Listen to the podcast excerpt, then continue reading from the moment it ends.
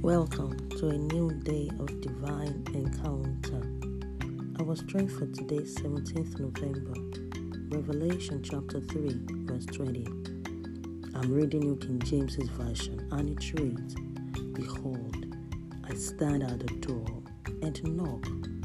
If anyone hears my voice and opens the door, I will come in to him and dine with him, and he with me. End of reading.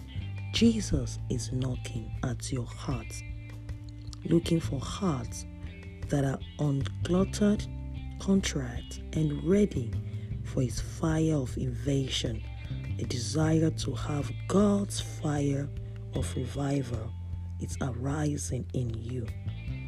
Jesus revive us again that your people may rejoice in you. Amen confess to yourself Christ in me, the hope of glory. Blessings and shalom.